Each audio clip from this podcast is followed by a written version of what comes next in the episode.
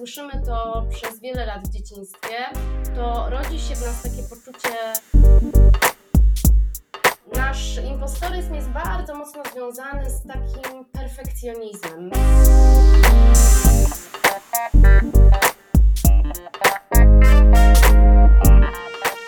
Cześć, z tej strony Krzysztof Miotka, a to jest UX po godzinach. Dzisiaj na tapet wlatuje temat bardzo wyczekiwany, czyli syndrom oszusta. Do rozmowy zaprosiłem wykładowczynię z Kolegium Da Vinci, Ewę Bujek, która oprócz tego, że wykłada na CDV oraz kilku innych uczelniach, to również od 15 lat zajmuje się komunikacją oraz budowaniem pozytywnego wizerunku firm i marki osobistej. Z Ewą pogadaliśmy sobie zarówno o tym, kto jest narażony na syndrom oszusta, ale również o tym, jak sobie z nim poradzić, więc będzie to taki dość uniwersalny odcinek, nie tylko dla UX-ów, więc możecie go podsyłać również znajomym. Przygotowaliśmy oczywiście zagadkę w tym temacie, która brzmi: ile procent populacji miało lub ma problem z syndromem oszusta? Odpowiedź A 35%, odpowiedź B 50%, odpowiedź C 70% i odpowiedź D 90%. Odpowiedź zarówno w wywiadzie, jak i na końcu odcinka. A dzisiaj oprócz zagadki mamy dla Was również konkurs, w którym możecie wygrać bilet na moją ulubioną konferencję, czyli InfoShare, ale szczegóły będą na końcu odcinka. No dobra, już nie przeciągajmy, bo temat ważny i ciekawy. Lecimy! Witam Ciebie bardzo serdecznie, Ewo. Dziękuję, że się zgodziłaś z nami tutaj podzielić swoją wiedzą. Jak się czujesz? Cześć, bardzo dziękuję za zaproszenie. Bardzo się cieszę, że e, odezwałeś się do mnie w takiej kwestii impostora, dlatego że e, jestem teraz e, dość na bieżąco, bo kończę pracę magisterską na ten temat, ale samo mówienie o impostorze jest o tyle ciekawe, że jest to temat dość teraz popularny. No i coraz więcej ludzi odkrywa w sobie to, e, co, o czym mówi syndrom impostora. No właśnie, a czym on właściwie jest? Więc rozpocznijmy od takiej definicji, żeby na start uspójnić wiedzę każdego słuchacza, każdej słuchaczki. Jest takie ciekawe powiedzenie, które co prawda funkcjonuje jako dowcip, ale wydaje mi się, że warto je tutaj przytoczyć. Cokolwiek robisz, gdzieś tam jest mały Azjata, który robi to lepiej od ciebie. I tak sobie myślę, że, że w sytuacji syndromu impostora jest e, nie tylko mały Azjata, który robi coś lepiej od ciebie, ale również on ci mówi, za chwilę wyjdzie, że nic nie umiesz. Jeśli miałabym tak w kilku słowach opowiedzieć, czym jest symbol impostora, to jest takie zjawisko psychologiczne, w sumie wzór myślenia, w którym pomimo sukcesów, pomimo tego, że coś nam się udaje, My ciągle myślimy, że nie do końca na to zasłużyliśmy. Nie mamy takiej radości z naszych sukcesów, bo cały czas nam się wydaje, hmm, tak naprawdę nie jestem w tym miejscu, gdzie powinienem być, bo to wszystko, co osiągnąłem czy osiągnęłam, jest po prostu szczęściem. Albo zdarzyło się tylko dlatego, że poznałem odpowiednich ludzi w odpowiednim miejscu. I to jest główna, e, główny wzór tego myślenia, e, takiego, że cokolwiek by się nie zdarzyło, cokolwiek e, nie zrobimy, nie jest naszą zasługą i dlatego czujemy się jak oszust. Bo syndrom impostora zwany jest również syndromem oszusta. My ciągle uważamy, że e, jesteśmy, e, otrzymaliśmy awans, jesteśmy w danym miejscu, napisaliśmy świetną pracę, szef dostrzega nasze zasługi, ale my cały czas gdzieś tam z tyłu głowy myślimy, to nie jest moja zasługa. Za chwilę się okaże, że tak naprawdę ja nic nie wiem. A skąd to się właściwie bierze wśród ludzi? Czy są jakieś mm, predyspozycje biorące się z charakteru, uwarunkowań lub może jeszcze czegoś innego? Czy kto jest bardziej narażony też na taki syndrom? Czy może wszyscy równocześnie mają tak samo? Właściwie według badań y, jest tak, że około 70% społeczeństwa, czyli całej populacji światowej, cierpi bądź cierpiało na syndrom impostora. To jest bardzo dużo, to znaczy, że około 70% osób odczuwa bądź e, będzie odczuwało w najbliższym czasie zjawisko oszusta. I teraz są trzy rodzaje czynników, które wpływają na pojawienie się syndromu oszustwa. To są czynniki psychologiczne związane z naszą tendencją, z naszymi różnicami indywidualnymi, z naszą osobowością. Drugi, druga rzecz to są czynniki społeczne i trzecia to są czynniki biologiczne. Jeśli chodzi o te czynniki psychologiczne, to zaobserwowano, że osoby, które mają wyższe wyniki w obszarze neurotyzmu, są bardziej perfekcjonistyczne, mają niską samoocenę, niepewne, są niepewne siebie, szybciej ulegają temu syndromowi impostora. No bo jeżeli mamy niską samoocenę, to pomimo tego, że gdzieś e, widzimy, bądź ktoś nam mówi o naszych sukcesach, to faktycznie zastanawiamy się, czy to nie jest tak, że jest to nasz sukces, być może, być może ktoś nam pomógł w tym sukcesie i nie jesteśmy tacy kompetentni, jak innym się zdaje. E, jeżeli chodzi o perfekcjonizm, to też jest bardzo, bardzo ciekawe, bo perfekcjonizm jest dosyć silnie skorelowany z syndromem impostora. Czyli jeżeli chcemy zrobić coś idealnie, bez błędu, najlepiej na świecie, a wiadomo, że nie jest to możliwe, że wszyscy popełniamy błędy, no ale jeżeli nie zrobimy tego idealnie, to nie czujemy satysfakcji z tego, co zrobiliśmy. No i jest to też taka otwarta mm, przestrzeń do tego, żeby gdzieś wkradały się do nas pewne myśli, czyli nie zrobiłem tego najlepiej, mhm, czyli nie jestem tak dobry, tak dobra w tym, co robię. No i to koło się trochę napędza. Jeśli miałabym powiedzieć o takich czynnikach społecznych, no to właściwie większość tych czynników wiąże się z tym, co działo się w naszym dzieciństwie. Jeżeli mamy takie doświadczenia z dzieciństwa, że ciągle jesteśmy porównywani z innymi, rodzina przekazuje nam dość negatywne informacje zwrotne, to znaczy, no wiadomo, e, jaką ocenę dostałeś, czy dostałaś czwórkę, a dlaczego nie piątkę, bo Kasia dostała piątkę. Więc to jest, to jest normalne i chyba, i chyba dotyka każdego, ale w momencie, kiedy słyszymy to przez wiele lat w dzieciństwie, to rodzi się w nas takie poczucie, mm, że nie jestem wystarczający, nie jestem wystarczająca, że ciągle ktoś jest lepszy ode mnie.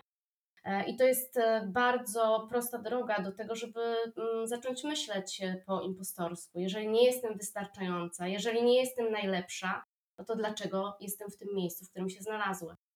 Więc ten, takie negatywne doświadczenia z dzieciństwa są głównym powodem, w, jeśli chodzi o te czynniki społeczne, e, w tym, że, że ten syndrom impostora gdzieś do, może nas dotknąć e, teraz bądź w przyszłości. Kolejna rzecz to jest autorytarny sposób wychowania i pozabezpieczny styl przywiązania. To znaczy osoby, które były wychowywane w taki sposób, że nie mogły na przykład liczyć na swoich rodziców, bądź czasami mogli, a czasami nie mogli.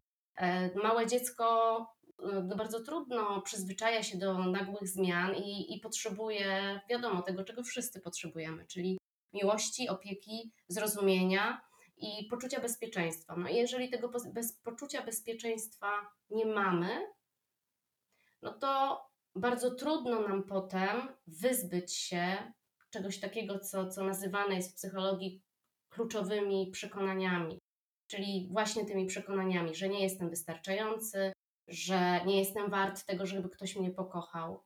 A to potem powoduje dość szybko wpływ tych kluczowych przekonań na nasze myśli, które pojawiają się w danej sytuacji, a nasze myśli wywołują odpowiednie emocje, a emocje prowadzą już do tego, że działamy w taki, a nie inny sposób. No i ten, ten element e, społeczny, głównie związany z, ze środowiskiem rodzinnym, ale też na przykład e, ze środowiskiem zawodowym, czyli takie krytyczne środowisko zawodowe, to, że ciągle właśnie też jesteśmy porównywani, ciągle nam ktoś mówi nie dość dobrze, zrobiłeś to, ten projekt jest do bani, więc to też no, na pewno nie poprawia naszego samopoczucia i samooceny, a z drugiej strony też jest takim przykładem, że no tak, no, no wszyscy mi mówią, że coś robię źle, to dlaczego e, mam wierzyć w to, że jestem dobry? E, trzeci rodzaj czynników, które wpływają na, na pojawienie się syndromu impostora, to są czynniki biologiczne. W badaniach pojawiły się informacje, że w, u osób, które mają wyższy poziom impostoryzmu, zauważono zwiększoną aktywność w amygdali, czyli w takim rejonie mózgu, który jest zaangażowany w przetwarzanie naszych zagrożeń i lęków. Troszeczkę to się wiąże z naszą ewolucją, no bo e, jeżeli w procesie ewolucyjnym my, my cały, cały czas byliśmy przygotowani do tego, że przypadku niebezpieczeństwa e, stosujemy, e, stosujemy sposób e, uciekaj albo walcz, czyli albo unikamy tego niebezpieczeństwa, albo zaczynamy z nim walczyć, no to to, że w danym rejonie mózgu pojawiają się pewne mm, zawyżone aktywności, powoduje, że wpływa to również na nasze działanie i na nasze myślenie. No właściwie to jest z perspektywy ewolucyjnej taka część, która była związana bardzo mocno z naszym, e, naszym poczuciem i chęcią tego, że chcemy po prostu przetrwać. Właściwie nie na wszystko mamy nawet wpływ, no bo może być to aspekt biologiczny, no i mamy po prostu trudniej, tyle.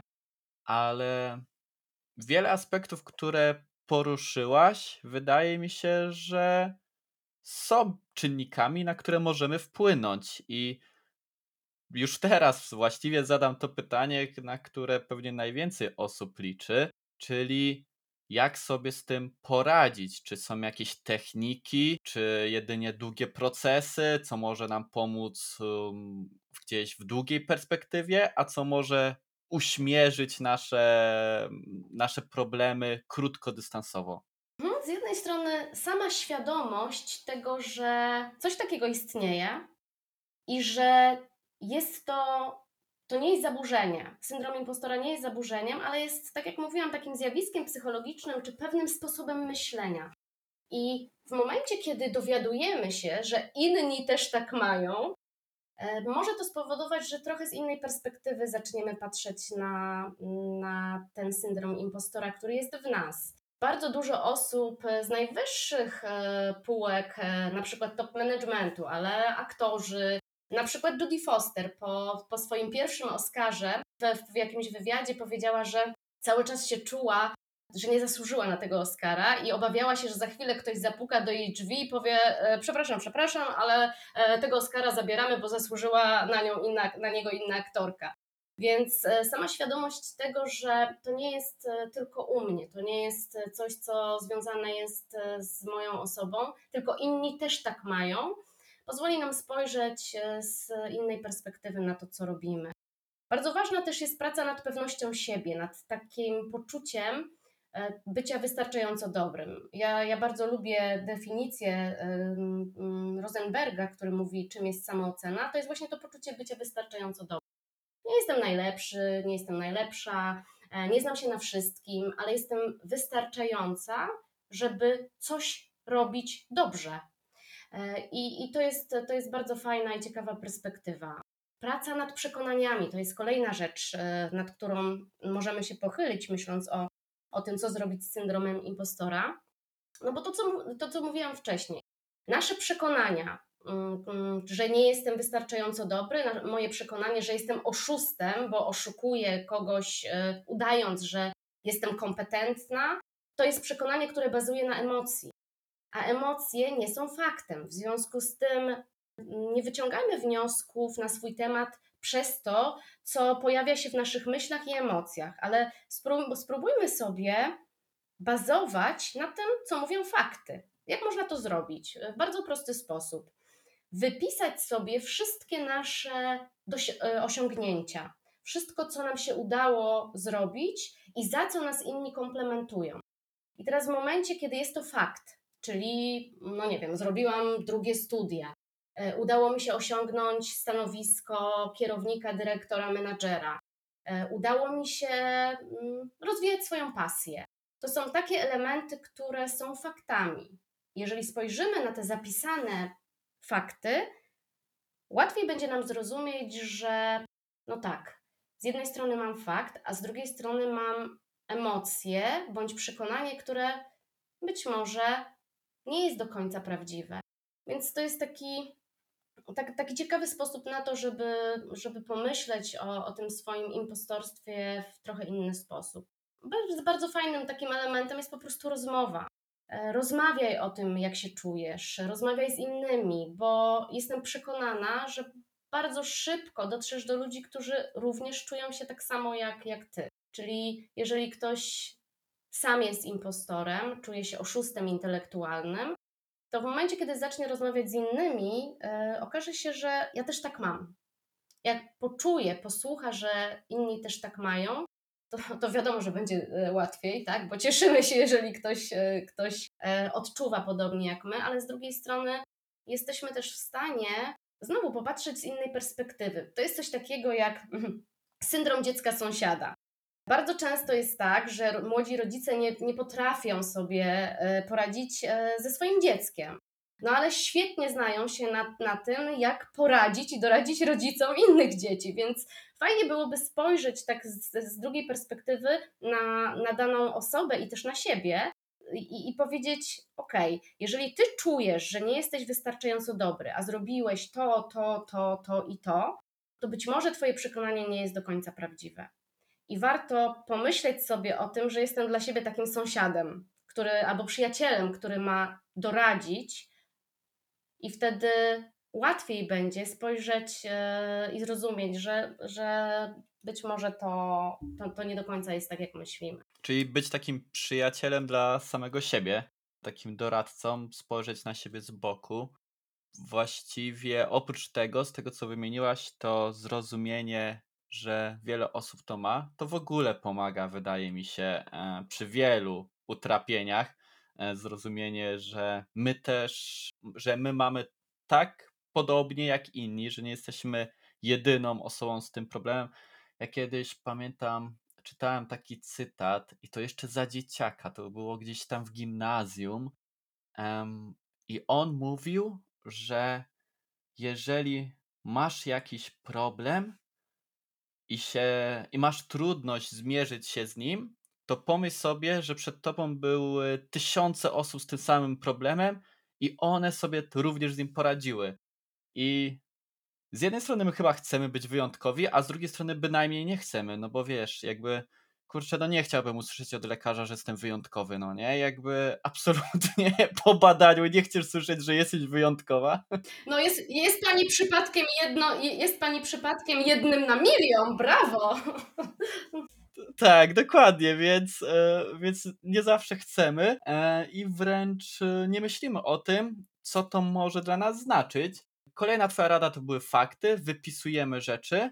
Ja tutaj też będę kontrował czasem, czyli wydaje mi się, że musi być to jakaś lista kilku, kilkunastu faktów, no bo powiedziałaś, że nie wiem, dostaję stanowisko nowe, nie wiem, team lidera, menadżera, dyrektora, obojętnie. I rzeczywiście chyba potrzebujemy tu więcej danych, żeby stwierdzić, że ja zasłużyłem na to. No bo to może być przypadek. Jakby ja znam takie przypadki, gdzie rzeczywiście ktoś po prostu nakłamał i dostał stanowisko. Więc myślę, że warto sobie rzeczywiście wylistować i sprawdzić, jak jest w rzeczywistości.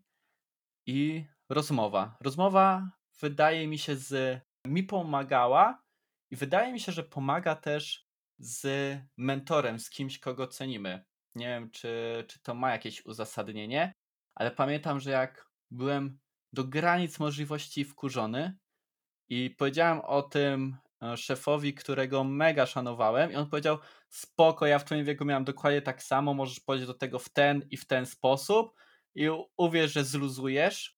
Ja poczułem dosłownie, momentalnie taki większy spokój, i to samo stosuję z pracownikami, kiedy oni mówią, że tutaj mają problem i tak dalej. Ja mówię, spoko, ja mam nadal tak, a pracuję o wiele dłużej i to nigdy nie znika, tylko minimalnie się zmniejsza. Po prostu trzeba wiedzieć, że coś takiego istnieje i występuje. I wydaje mi się, że to pomaga. Co, co myślisz o tych rzeczach? O, kilka fajnych rzeczy tutaj poruszyłeś. Po pierwsze, e, ten autorytet, bo tutaj e, to, co na samym końcu wybrzmiało, to właśnie to, że jeśli porozmawiamy z, z autorytetem, z kimś, kogo cenimy, kogo szanujemy, e, kogo uważamy za mm, osobę, która osiągnęła coś, no to teraz, jeżeli ona nam mówi, że jesteś spoko, jesteś wartościowym człowiekiem, super pracownikiem, robisz dobrze to, ale popełniasz błędy w tym, no to łatwiej nam uwierzyć w taką informację, niż gdyby jakiś przypadkowy koleś nam to mówił. Więc, więc jak najbardziej e, rozmowa z mentorem i co jest e, ciekawe, zrozumienie, że ten mentor też popełnia błędy, bo nasz impostoryzm jest bardzo mocno związany z takim perfekcjonizmem. My widzimy cały czas e, świat czarno-biały. Albo robię najlepiej, albo w ogóle, jeśli nie zrobię najlepiej, to jest do bani. Więc e, zrozumienie tego, że ten, ten nasz autorytet, ta osoba, którą podziwiamy, po prostu jest normalny człowiek, który e, popełniał błędy, który uczył się na tych błędach i właściwie nie musi być tak, że wszystko musi być idealne. Więc ta, ta rozmowa jest super. E, I, i, I właśnie rozmowa z kimś z jednej strony, kto czuje, myśli tak samo jak my, tak samo się czuje takim oszustem, a z drugiej strony rozmowa z kimś, kto jest dla nas ważny, więc to jest, to jest bardzo ciekawe. Ale też poruszyłeś tam taką, tak, tak, tak, taką rzecz, powiedziałeś o tym, no znam ludzi, którzy też, e, którzy dostali stanowisko, ale tak jakimś takim świńskim pędem. No i właśnie, i teraz e, to jest taka różnica pomiędzy tym syndromem impostora, a po prostu oszustwem. Bo w syndromie impostora to, to nasze działanie jest nieświadome. To znaczy, to, że e, my ciągle sobie odmawiamy jakby tego sukcesu. My nie lubimy tych komplementów, czujemy się w jakiś sposób zażenowani tym, no bo przecież nie zasłużyliśmy. I sam, sama ta, ten motyw jest dla nas nieświadomy Czasami syndrom impostora może być pewną formą autoprezentacji, ale, ale my mimo wszystko nie ma, manipulujemy innymi. No ale jeżeli nakłamiemy, tak, i powiemy, że jesteśmy najwspanialsi, najcudowniejsi na świecie i otrzymamy stanowisko, na którym się po prostu nie znamy, Albo inaczej, kłamiemy, yy, mówiąc, że o, ja nie jestem taki mądry, taki wspaniały, taki cudowny, ale jest to celowe działanie po to, żeby coś osiągnąć, wzbudzić czyjeś zainteresowanie, współczucie, różne są motywy, no to to jest taka, taka subtelna różnica między tym y, syndromem oszusta, impostorem, a takim faktycznym oszukiwaniem. Więc to też jest e, ciekawe. Mhm. No właśnie, i tutaj od razu przed jeszcze pójściem do kącika kulturalnego zadam jedno pytanie od naszego słuchacza które dało mi niesamowicie dużo do myślenia. Mianowicie, jak zrozumieć lub skąd zrozumieć, skąd wiedzieć, że to już nie jest syndrom oszusta, tylko my rzeczywiście nie mamy wiedzy, my po prostu tego nie umiemy i tłumaczymy to tym syndromem, bo wszyscy o tym mówią. To jest właściwie taki sexy temat teraz, tak jak mówiłaś, teraz wszyscy się tym zainteresowali i niektórzy trochę tłumaczą siebie e, tym syndromem, a właściwie to nie mają wiedzy. I jak to rozróżnić? Jak ja mam rozróżnić to, że teraz to ja muszę się doedukować, a nie mówić sobie, że e, to pewnie ten syndrom. No właśnie, bo y, to jest trochę takie, to o czym mówisz, to jest takie samo oszukiwanie się. Czyli no, może i nie mam tej wiedzy, e, albo no nie wiem, no jestem na danym stanowisku, otrzymałem dane stanowisko, trochę tam pościemniałem, ale będzie dobrze.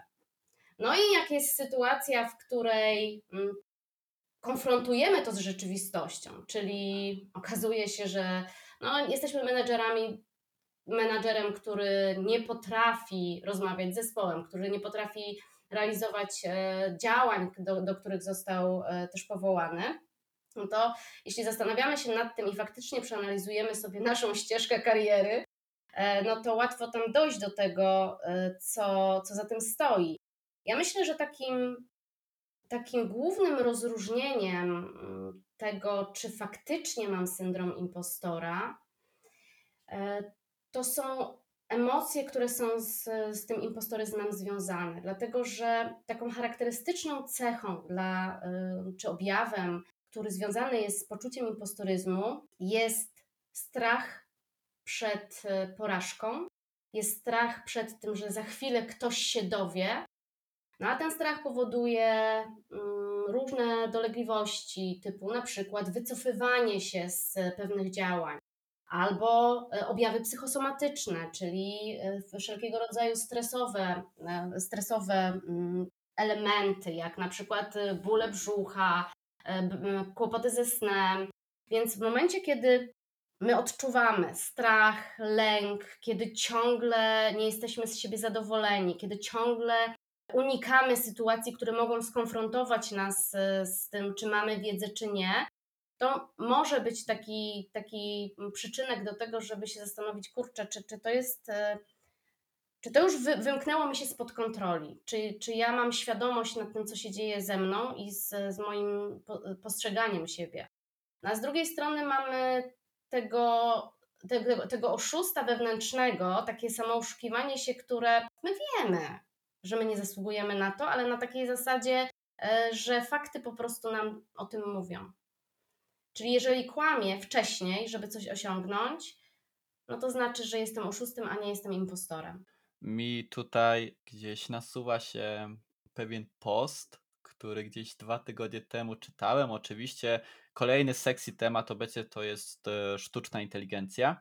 I pamiętam post e, jakiejś kobiety, która określa się jako ekspertka, nie wiem, słowa, pisania, jakiegoś tam writingu, no. I poprosiła chat GPT, żeby przeanalizował jej profil na LinkedInie i powiedział, do czego ona się nadaje, do czego można ją zatrudnić. No i ten czat e, przeanalizował i tam odpisał, że najlepiej byłoby tej osobie dać e, jakieś dokumenty do sprawdzenia, może sobie poradzić ze sprawozdaniami finansowymi i tak dalej. No i ta ekspertka e, bardzo tu wyśmiała, że w ogóle ten czat nie wspomniał o tym, że ona świetnie pisze i tak dalej, i tak dalej.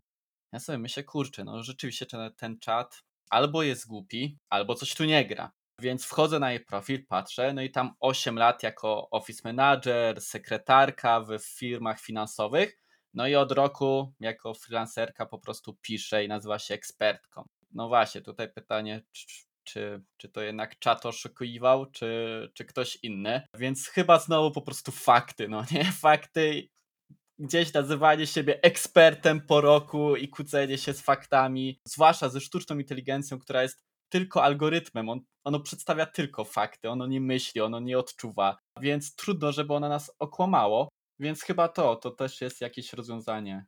Ale super, właśnie fajnie, fajnie to e, przytoczyłeś, no bo tak, e, jeśli nasze zwątpienie w siebie ma racjonalne przesłanki, czyli faktycznie nie umiesz, bo jesteś ekspertem od roku, a bycie ekspertem w tej dziedzinie wymaga trochę więcej, no to po prostu jesteś oszustem. E, no ale jeżeli te przesłanki, e, to, to, nasze zwątpienie wynika z takich irracjonalnych przekonań, które nie są faktami, no to e, być może jesteś impostorem. No faktycznie, czat czy sztuczna inteligencja nie bazuje na emocjach, więc tam się pojawiają tylko fakty, więc ja bym się zastanowiła, że może coś z ekspertką jest nie tak. Tak, dokładnie.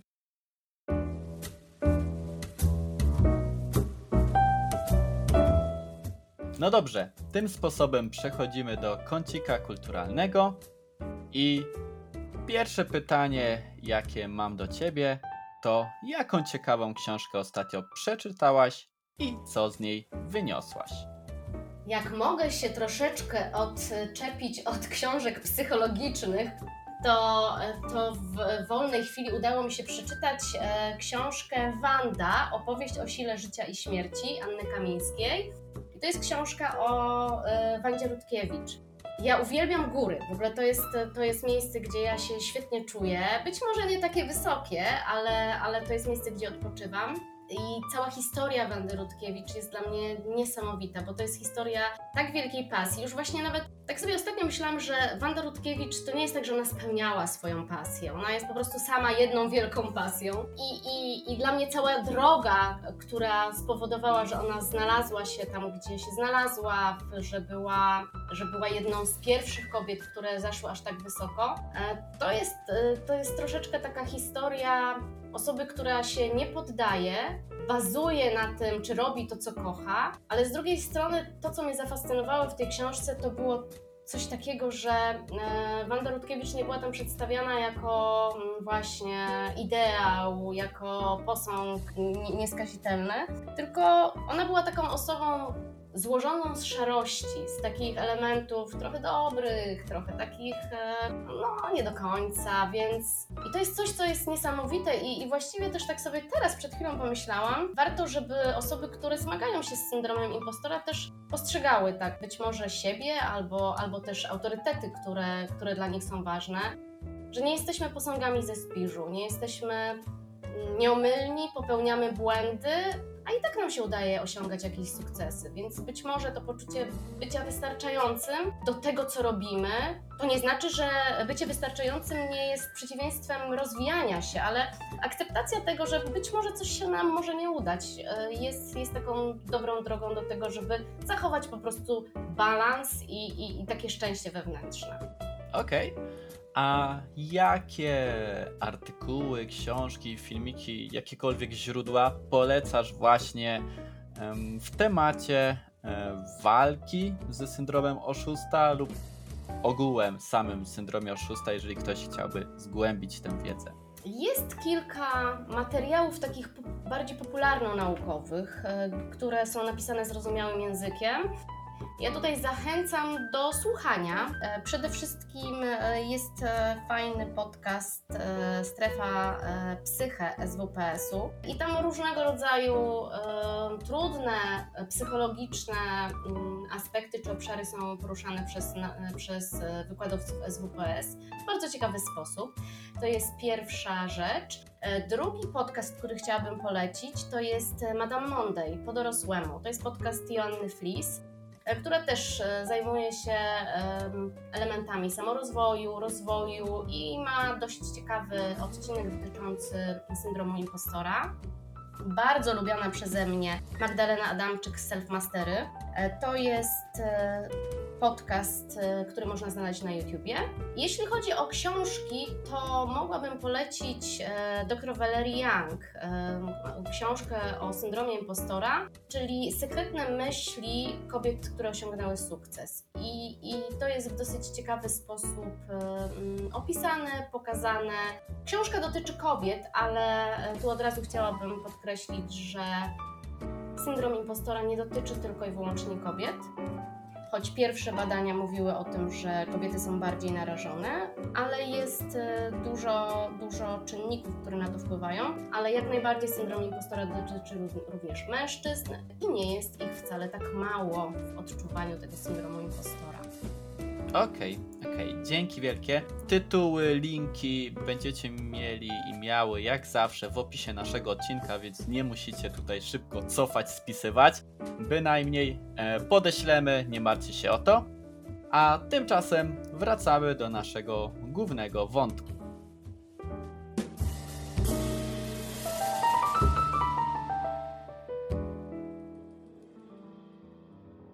No dobra, porozmawialiśmy sobie o tym, czym jest ten syndrom, o tym nawet jak sobie z nim radzić. To porozmawiajmy jeszcze o skutkach, o konsekwencjach posiadania go i nie stawiania jemu czoła, czyli jak on może wpływać na naszą pracę, na naszą pracę indywidualną. No tak, e, syndrom im- impostora jest e, takim zjawiskiem, które może bardzo, bardzo utrudnić nam życie. E, Jeśli myślę o, o takim obszarze zawodowym, to jednym z takich głównych e, elementów, które są konsekwencją syndromu impostora, to jest wypalenie zawodowe i pracoholizm. Dlatego, że my ciągle próbując udowodnić sobie samemu, że jesteśmy, zasługujemy na to, co robimy, no to sięgamy e, po jakieś ekstremalne wyzwania, ciągle próbujemy zrobić coś lepiej, najlepiej i jeszcze lepiej. Więc to jest taka jedna, jeden, jedna rzecz, która związana jest e, z syndromem impostora. Drugi element to prokrastynacja, dlatego że istnieje coś takiego jak cykl impostora, czyli jeżeli jesteś impostor, czy osoba, która ma podwyższone e, objawy impostoryzmu, dostaje zadanie, no to oczywiście jest, uruchamia się w niej od razu strach, lęk przed porażką, no i, i, i próbuje zrobić to zadanie na e, dwa różne sposoby. Oczywiście pierwszym i najważniejszym sposobem jest to, że unika. No bo nie lubimy robić czegoś, co, co powoduje w nas e, negatywne emocje. No i teraz unika, unika, unika wy, wykonania tego zadania do ostatniego momentu i potem wykonując e, czy e, osiągając sukces w wykonaniu tego zadania, tłumaczy to sobie tak. Hmm, zrobiłem to, e, mówią, że zrobiłem to dobrze, dlatego że, e, że mi się udało. Zrobiłem to na ostatnią chwilę, więc znowu świńskim pędem mi się udało. To jest jedna odpowiedź, a druga, druga możliwa odpowiedź, jaką ma w głowie impostor, to jest takie, taka, że a, miałem szczęście. Czyli znowu nie docenia swojego, swoich kompetencji, nie docenia tego, co jest dobre w nim, tylko gdzieś ten sukces jest uzależniony od tego, co jest e, z zewnątrz. E, więc to unikanie jest też bardzo charakterystyczne dla, e, dla impostorów. Kolejna rzecz to jest skupianie się na błędach. Impostor, w związku z tym, że jest również bardzo często perfekcjonistą, no to widzi ciągle swoje błędy. No i teraz, jeżeli ja ciągle widzę swoje błędy i o nich też mówię, czyli dostaję informację, że ta prezentacja była zrobiona super, e, ale mówię od razu osobie, która mnie o, o tym informuje, szefowi, koledze z pracy, no super, ale zobacz, tu jest, tu jest do bani, a tego nie, tutaj nie uwzględniłem, a może jeszcze ta, e, ta prezentacja powinna być bardziej dopracowana, no to z jednej strony uruchamia się w odbiorcy coś takiego jak efekt promowania, primingu. Czyli jeżeli ja ciągle słyszę jakąś informację, to potem moje nastawienie do tej, tejże prezentacji już będzie e, troszeczkę zniekształcone przez tę informację, którą usłyszałem przed chwilą. Czyli jeżeli ja słyszę, że ta informacja jest do bani, no to patrzę i myślę sobie, hmm, no rzeczywiście ona może być do bani. Więc to jest, e, to jest jedna rzecz, a druga rzecz, że takie ciągłe mówienie o swoich błędach myślę, że po pewnym momencie może, w pewnym, po pewnym czasie może trochę męczyć odbiorcę. Więc to jest taka, taki negatywny wpływ tego, co może się dziać na przykład w zespole, e, który ma w, w, w swoim otoczeniu takiego impostora. Na wiele rzeczy, aspektów, o których powiedziałaś, mam wrażenie, że bardzo dobrym rozwiązaniem będzie po prostu psychoterapia. Bo powiedziałaś o tym, jak my jako dzieci, y, nasze dzieciństwo wpływa na to, jak my teraz się zachowujemy, to jak odbieramy, jakie schematy mamy, no to to są rzeczy, nad którymi się pracuje w psychoterapii i no ja chciałbym tutaj z tego miejsca oczywiście polecić psychoterapię naszym słuchaczom i słuchaczkom. E, wydaje mi się, może będę tutaj stereotypował, ale zwłaszcza słuchaczom, bo wydaje mi się, że mężczyźni są bardziej oporni w tej kwestii, więc tym bardziej w waszą stronę kieruję tym razem te słowa. Ja też przebyłem proces psychoterapii, więc e, nie bójcie się też o tym mówić i zachęcać innych. I zaczęłaś mówić o tym, jak wpływa to na zespół. I mimo, że chciałem się ciebie spytać e, o to właśnie, jak zespół może na to reagować, to wydaje mi się, że może być to też wykorzystane. Mam taki przypadek, znajomy mi z doświadczenia niestety, że wykorzystywano osoby, które miały syndrom oszusta, bo łatwo chyba wbić w takie osoby taką szpilkę i pokazać, że jesteś na przykład niedostateczna do awansu, mimo że fakty są inne. Ale bardzo łatwo to wykorzystać i ci pokazać, nie no, masz rację, no nie, jakby ten projekt, no tak, klient jest zadowolony, ale no były tam pewne niedociągnięcia i jak sobie z tym radzić? No właśnie, dotknąłeś e, też e, super sprawy, znaczy super, no bardzo ważnej sprawy. I teraz to, co mówiłam na samym początku, że ten syndrom impostora, impostora jest mocno związany z naszą samooceną. Jeżeli mamy niską samoocenę, no to łatwiej nam jest wcisnąć kit, czyli faktycznie nie zasługujesz, faktycznie nie jesteś dobry, e, faktycznie nie jesteś dobra. I tutaj wracam do tego, mm, do tego, co mówiliśmy wcześniej, trochę o tym, jak sobie radzić z tym syndromem impostora, e, o tym bazowaniu na faktach. Zachęcam do, do, do, do robienia tak, takiego dzienniczka, czyli wypisywania sobie e, codziennie nawet kilku rzeczy, które nam się dziś udały. Fakt, faktów, to mają być fakty. Co mi się udało, co zrobiłem dobrze, co zrobiłem fajnie, ale nie na zasadzie takich emocji, że a wydaje mi się, że, że e, no, to wystąpienie poszło mi świetnie, ale fakt. I teraz w takich sytuacjach, kiedy ktoś próbuje nam ten kit wcisnąć, że nie jesteśmy zbyt e, dobrzy na awans, że nie zasłużyliśmy, że nie możemy dostać podwyżki, bo przecież na nią nie zasługujemy, to warto wrócić wtedy do tego naszego dzienniczka i, i poczytać sobie, co tam jest napisane a nawet przygotowując się do takiej rozmowy, warto już mieć gdzieś w zanadrzu argumenty, które, które będą, y, będą wspierały to nasze y, domaganie się podwyżki bądź y, naszą rozmowę o, o ewentualnym awansie. Więc to są takie rzeczy, które no, to, co jest napisane, jest e, e, czasami mm, dla nas takie, takim mocniejszym elementem wspierającym e, czasami te nasze wątpliwości. Więc to jest, to jest fajna rzecz, którą można wykorzystać.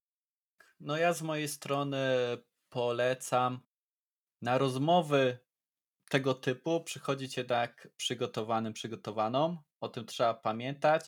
Ja kiedyś popełniałem ten błąd, że stwierdziłem, no nie wiem, jest to rozmowa kwartalna, więc jakby odnosi się do kwartału, co było, to było, więc ja po prostu przychodzę posłuchać i pogadać.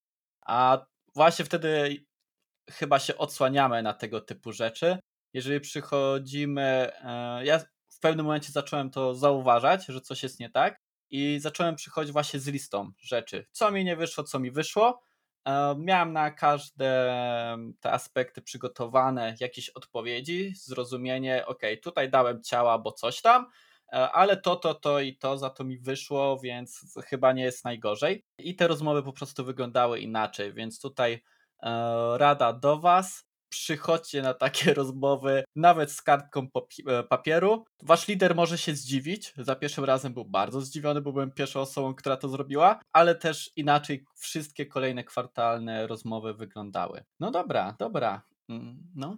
Ja jeszcze nawet chciałabym to dodać, bo to jest dosyć ciekawe, bo ja sobie robię, e, też przygotowuję się przed e, różnymi trudnymi rozmowami i wypisuję sobie listę, ale jak piszę o błędach, to od razu próbuję zastanowić się, co te błędy mi dały. Czyli co one, wypisuję sobie nawet, e, co ten błąd e, mi dał na przyszłość, czyli w jaki sposób ja wyciągnęłam z niego wnioski. I to też jest świetna sprawa, bo w momencie, kiedy rozmawiam z przełożonym, z szefem, który mówi, no tak, ale ten popełniłaś taki, taki, taki, taki błąd. No to znowu mam odpowiedź natychmiastową. Dobrze, ale dzięki temu nauczyłam się tego i tego. Więc, e, więc e, to jest też bardzo fajna rzecz, ale oczywiście bycie przygotowanym jak najważniejsze jest. No dobrze, zmierzamy ku końcowi, więc ostatnie pytanie e, do Ciebie, możliwe, że najtrudniejsze. Jak tłumaczysz swojej rodzinie i znajomym, czym zajmujesz się na co dzień? Pytanie najtrudniejsze, faktycznie, ale z takich aspektów, że e, mnogość rzeczy, którą robię, czasami przerasta i mnie. E, w związku z tym, ostatnio moja córka zapytała: Mamo, ale w ilu pracach ty w końcu pracujesz? No, ja muszę tam mówić, że tu jestem wykładowcą, ale tutaj robię, e, tu jeszcze szkolenia, a tutaj psychologiem. W związku z tym to, co, co, co jest ważne i myślę takie spójne, to to, że ja pracuję z ludźmi. E, I ta praca z ludźmi ma różne formy. Albo jest to przekazywanie wiedzy, właściwie w większości jest to przekazywanie wiedzy, bo psychoedukacja też jest przekazywaniem wiedzy. No i ta praca ma na celu po prostu pomóc tym ludziom, zaopiekować się nimi i spowodować, żeby, to, żeby po prostu mieli lepiej. No. Okej. Okay. Super, bardzo Ci dziękuję za dzisiejszą rozmowę. Wam, drodzy słuchacze, dziękujemy za obecność.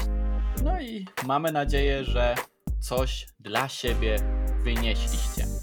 E, więc dzięki wielkie za gościnę u nas e, i do zobaczenia. Bardzo dziękuję, do zobaczenia i do usłyszenia.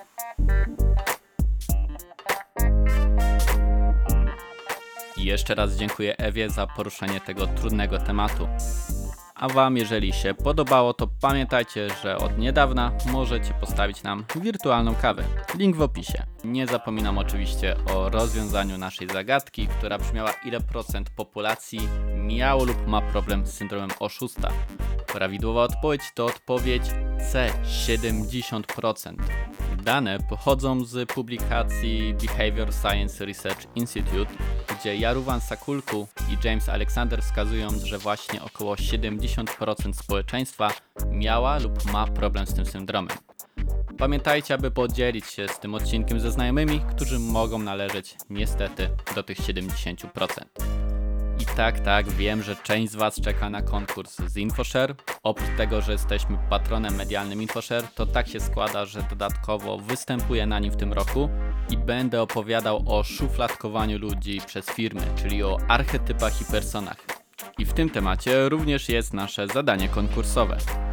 Pod postem konkursowym, który będzie zarówno na LinkedInie, jak i na naszym Facebooku, opowiedzcie o przypadku, kiedy persony lub archetypy rzeczywiście pomogły firmom. Mogą być to archetypy z Waszych doświadczeń lub zasłyszanych. Najciekawszą odpowiedź nagrodzimy wyjściówką Conference na InfoShare.